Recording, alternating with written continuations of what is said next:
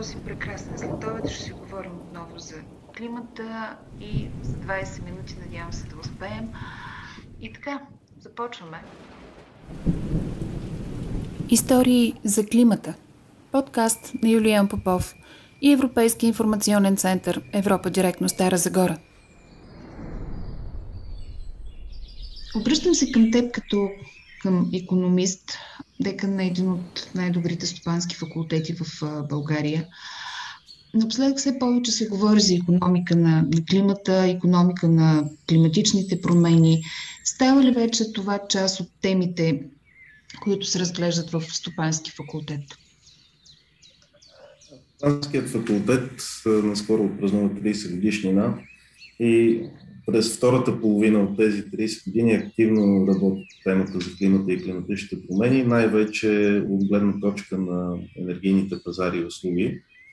При нас още 2005 година беше създадена първата програма по енергийна економика и менеджмент, като беше използван модела на подобни програми в австрийски и немски университети. И по-важното, тя беше създадена в партньорство с бизнеса и по инициатива на тогавашната Българска международна стопанска асоциация ДИБА и нейния енергиен и утилити комитет.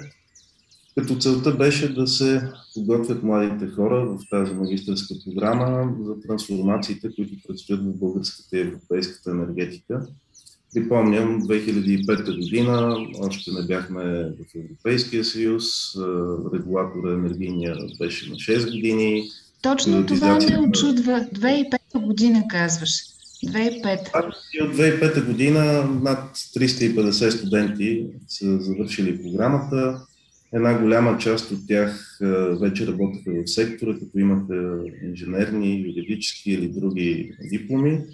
И всъщност през призмата на економиката, менеджмента, пазарите, финансите, те вече продължиха след това успешно професионалния си път на по-високи позиции или други компании. И също така в много случаи хора, които нямаха досег в енергетиката, пък успяха да намерят много добра реализация благодарение на, тази програма. Мисля, че сме пионери, ние продължаваме да развиваме през годините. В момента тя се казва енергийни пазари и услуги и вече два поредни випуска има над 33-4 студенти, а, което означава, че темата е търсена от младите хора, че те виждат потенциала за развитие в енергийните пазари и разбира се, неизменно в нашите теми последните години все повече климата е фокус, защото енергетиката като основен емитент е един от най-засегнатите сектори, които трябва да се трансформират в това отношение. А, ние работим освен по магистратурата, разбира се, с научни изследвания, с докторанти, но освен това Стопанския факултет инициира и членството на Софийския университет в българската мрежа на глобалния договор на ОНЕ и а, сме се ангажирали с докладването на напредъка по целите за устойчиво развитие. Членуваме и в една инициатива, която се казва Principles of Responsible Management Education, също подкрепена от ООН и в други организации, които имат отношение към темата, като Световния енергиен съвет, Индустриален кластер електромобили, Facility Management Асоциацията и други. А, като казах Facility Management, това е една друга наша програма, в която засягаме темите за устойчивото развитие, тъй като сградите тук са другия сектор, който е много върху управлението на енергия и върху въглеродните емисии. Там също през последните години, тя програмата е с над 10 години история също, но през последните няколко години фокусът е повече върху проекти за устойчиви сгради, за използване на зелена енергия, като част от общото управление на сградите. Така че вярвам, че сме така, едни от активно работещите по тези теми, разбира се, от гледна точка на економиката, менеджмента, там където Стопанския факултет е водещ в България.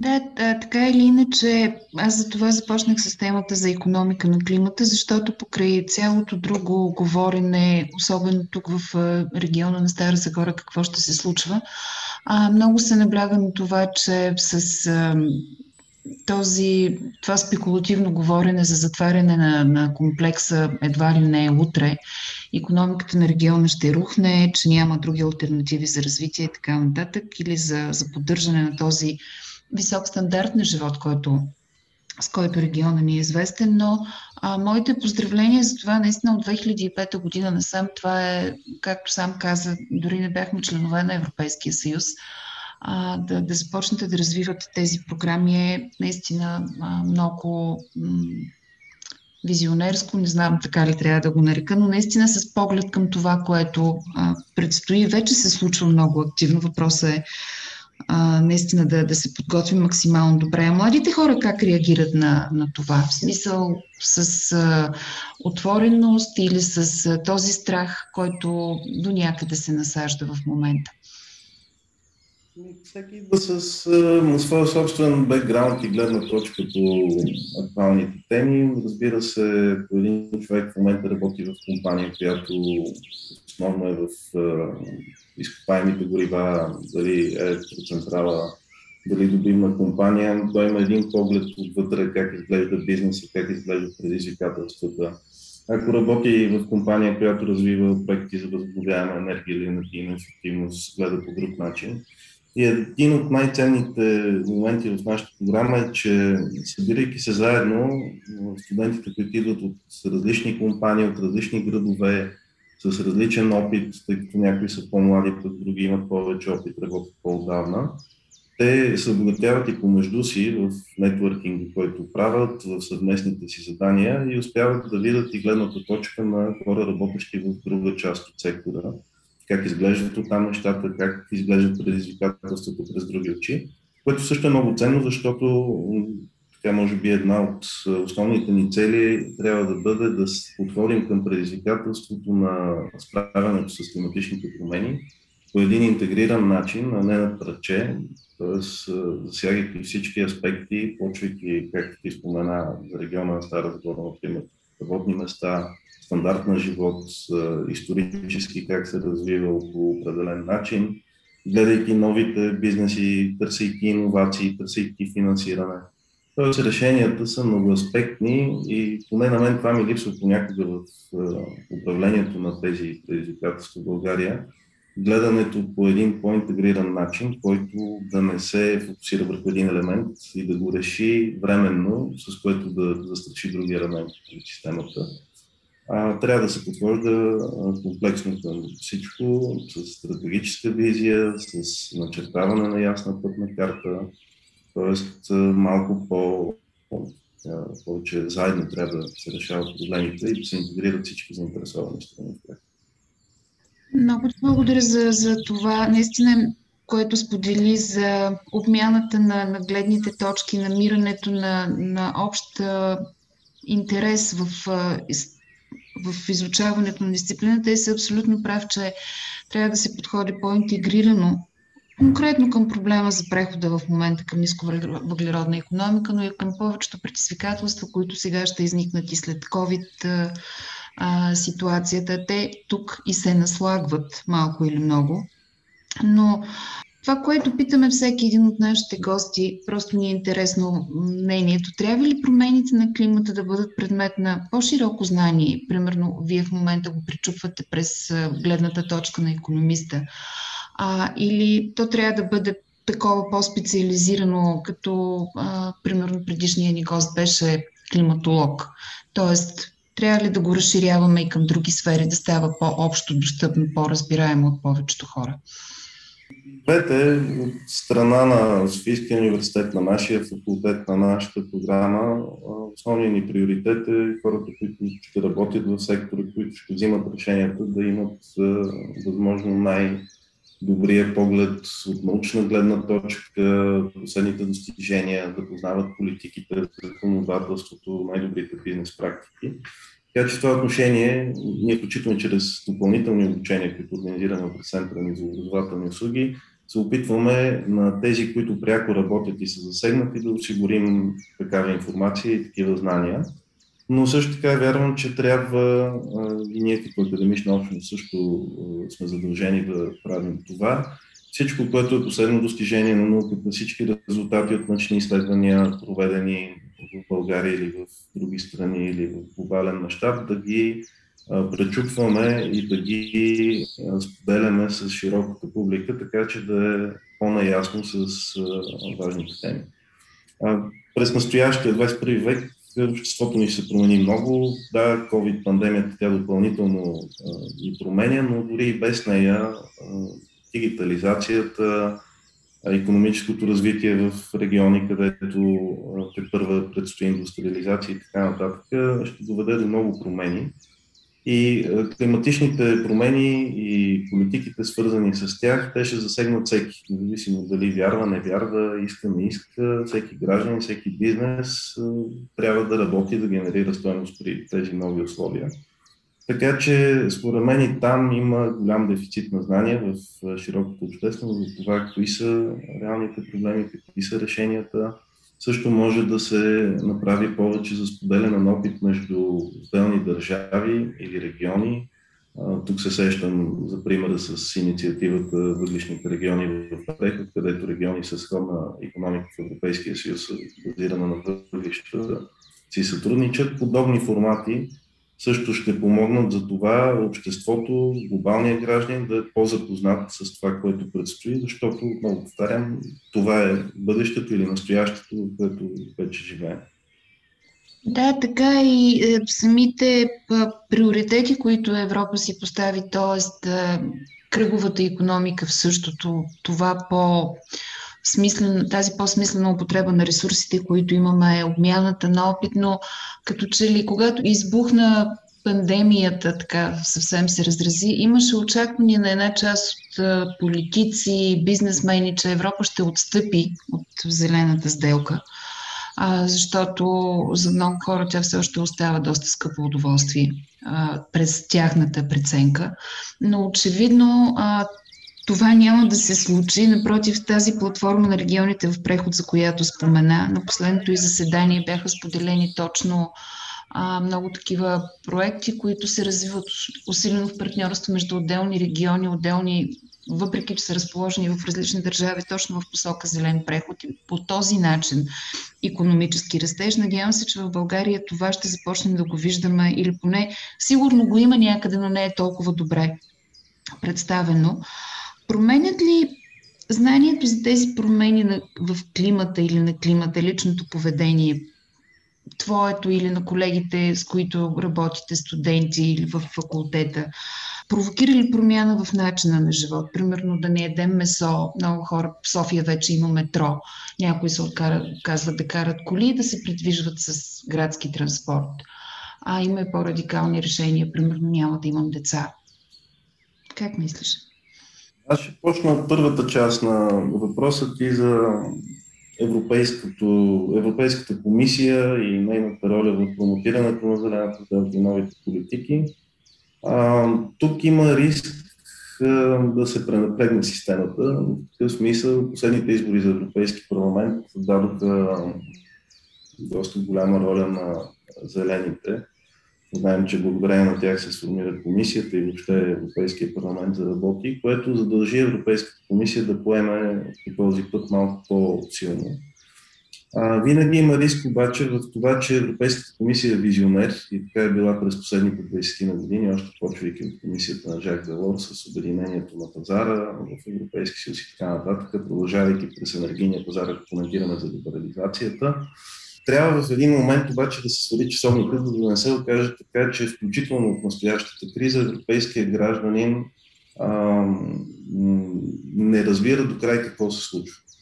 Нали, няма да документирам детайли, това е дълга тема, но дори ако щеше тези изблици на популизъм или национализъм в определени държави, те до някъде се дължат на това, че има едно усилване на зеления сигнал по веригата от граждани през Европейска комисия и през политики, което може би редовия гражданин или гражданин на всяка страна от Европейския съюз все още не е извървял този път в мисълта си. И тук вече и конкретно на въпроса за това как лично може да повлияем на климата, това ще е голям сигнал за това дали тези политики ще успеят. Защото ако политиката е да позеленяваме, но отделния гражданин не променя своя лайфстайл, това означава, че има някаква, някакъв разрив на ценностите между това, което комисията промотира и това, което граждани направи. Аз лично, например, си имам някакви неща, които правя, да речем, когато трябва да обясня на почти 5 годишния ми син защо не трябва лампата да свети непрекъснато. Го обяснявам не, че се плаща толкова ток повече, това, че има някаква много сложна верига отзад от добавена стоеност, така че като натисне ключа на лампата, тя да светне много ресурси, емисии и така нататък. А, но разбира се, това всеки човек го прави по различен начин. Въпросът е доколко всеки е готов да жертва от своя начин на живот в името на общото благо. Знаем, че по принцип индивидуализма е нещо, което така, определя всички хора. А, и също така, ако излезем извън рамките на България или Европейския съюз или дори Штатите, където тези политики са водещи, остава въпроса какво се случва в региони от света, в Африка, в Азия, където развиващите економики, развиващите се економиките първа върват по пътя на индустриализацията. А, дори ние в Европа да кажем, че един гражданин на Мюнхен може да замени колата с велосипед или един гражданин на София да се качи на метрото, остава въпросът какво се случва с тези хора, които още не са достигнали до някакви достижения на съвременната цивилизация, милиард хора без достъп до централизирано снабдяване с електроенергия, проблеми с водоснабдяването в много места, достъпа до чиста вода и канализация. Всичко това е съпътстващ проблем, който трябва да бъде решен заедно с проблема за климатичните промени. И тук е много важно отново Европейския съюз като визионер как ще подходи към следващия етап от глобалната климатична сделка. Знаем, че това е и основния разрив между развитите и развиващите се страни, още от протокола от Киото насам. Тоест климатичните политики винаги трябва да балансират и между това как декарбонизацията да не навреди на економическия растеж. И тук има още много какво да се прави. Мисля, че глобален мащаб не сме достигнали до, до всички отговори на тези въпроси.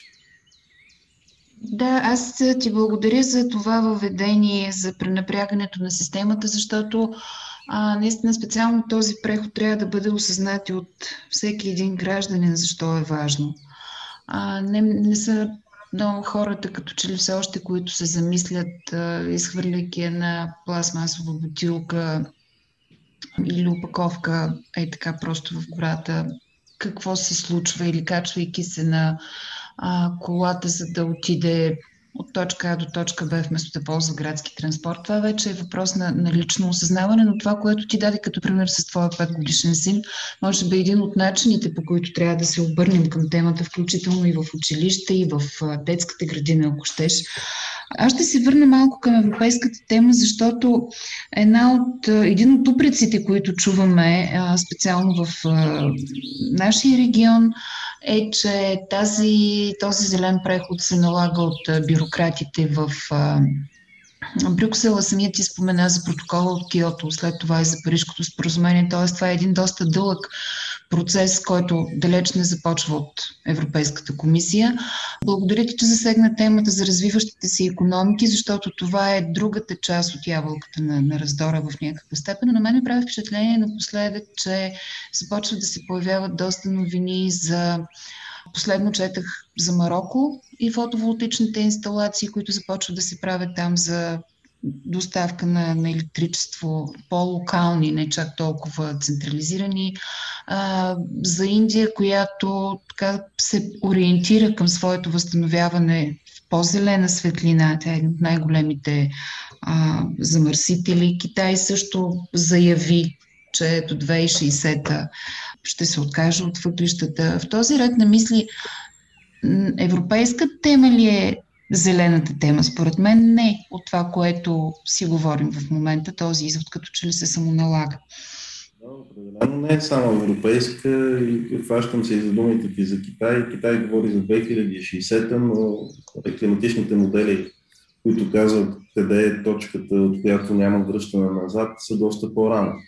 Тоест, едни такива обещания за далечното бъдеще, защото 40 години си е половин човешки живот, както и го погледнем, те в един момент няма да са достатъчни. И тук вече е въпросът как може да се постигне много глобално споразумение за по-сериозни мерки от тези, които са заявени в Парижското споразумение. тъй като анализа на мерките от Парижското споразумение показва, че всъщност това, което е обещано и то не е толкова обвързано с задължителен характер, е недостатъчно, за да се ограничи изменението на климата. Пак казвам, нали, доколкото аз разбирам темата, защото не съм климатолог. Така че това е голямото предизвикателство в момента за Европейския съюз, до някъде за новата администрация в щатите, ако поеме по пътя, по който заяви преди изборите, да се постигне такова глобално споразумение, какво да се прави, но отново сроковете, дори тези, които вече страни като Китай или Индия поставят, те не са точно тези, които бихме искали да видим. Европейския съюз тук с своя малък дял в емисиите, под 10%, всъщност трябва да има ролята на стратегическата визия, на първия пример за това как работят различни бизнес модели на иновации, на политики. И това е важна роля, но не бива да забравяме, че това е половината от пътя. Втората половина вече е на полето на дипломацията, на международните отношения, на а, политиката като цяло, където не виждам още достатъчно така, резултати, които могат да ни успокоят, че ще се случи ограничаването на климатичните промени, така както показват моделите. Добре, в този ред на мисли, ние като общество какво можем да направим по тази тема, защото а, дори в момента, започвайки, влизайки вече в предизборна кампания, аз поне доколкото съм успяла да прегледам а, предизборни програми на, на водещите партии, това с климатичните промени, като че ли не го видях някъде изведено на, на някакви по-предни приоритетни позиции. Остава да видим ние като общество, можем ли да се самоорганизираме и можем ли да направим нещо в тази посока.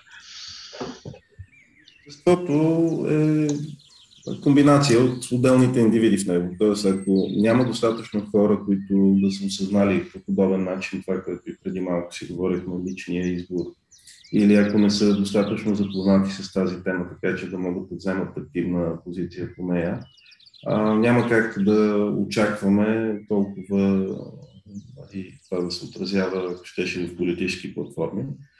Разбира се, тук отново идва въпроса за това какви са приоритетите на отделния човек.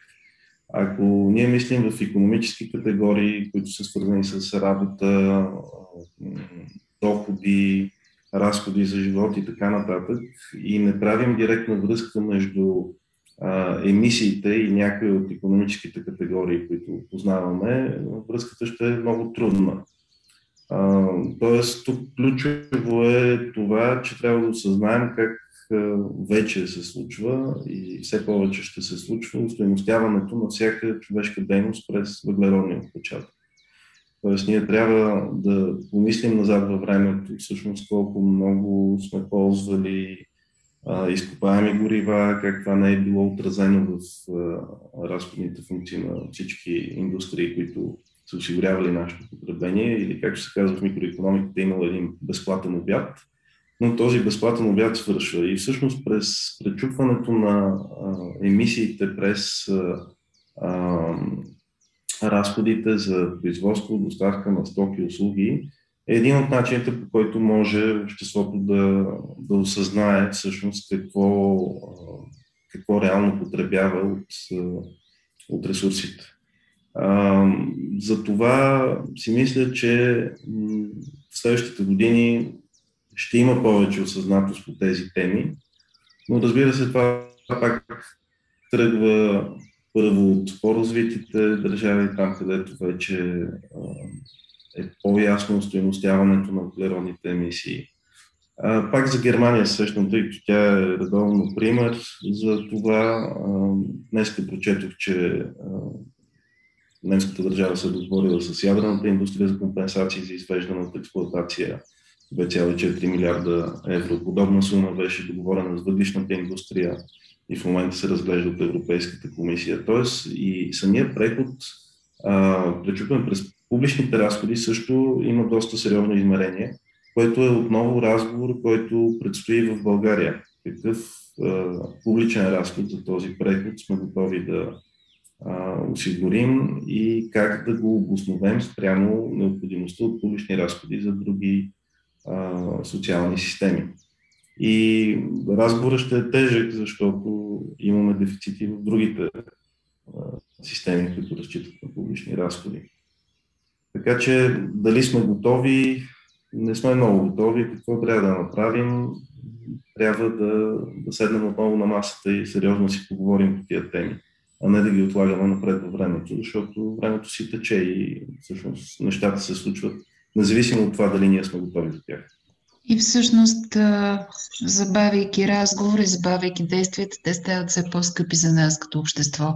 Да. А, да, благодаря ти за това. Между другото, за въглеродния отпечатък, преди няколко дни в офиса коментирахме с колегите, че нали, всички ние си мислим, че комуникирайки основно по електронен път, изпращайки а, мейли, файлове, без да разпечатваме, допринасяме много. И то е така, безспорно не се чуем горички но се оказва, че въглеродният отпечатък от електронната комуникация въобще не е за пренебрегване. Нещо, по което все още не бяхме започнали да говорим, но в момента разработваме такава проектна идея и когато сме в някакъв по-напреднал етап, ще я споделя задължително, за да може да работим по-партньорски, по-общо в това отношение. Добре, накрая въпросът, който задаваме на всичките си гости. Твоите три лични климатични цели, които можеш да си поставиш и ще можеш да изпълниш. Раздела така в професионален план да продължавам да правя това, което правя с моите колеги в Стопанския факултет, да подготвяме съзнание и умения от нашите студенти, и по-широкия кръг от заинтересованите страни около нас за новия свят, в който ще живеем в 21 век. Тоест да продължим с така, следенето на темите и развитието на знанията и уменията. Споделих и за семейния план, така че втората цел все пак е да възпитаме едно поколение следващо, което мисли отвъд ключа на лампата, какво стои зад всяка тези системи, които ползваме или зад всеки продукт, който потребяваме.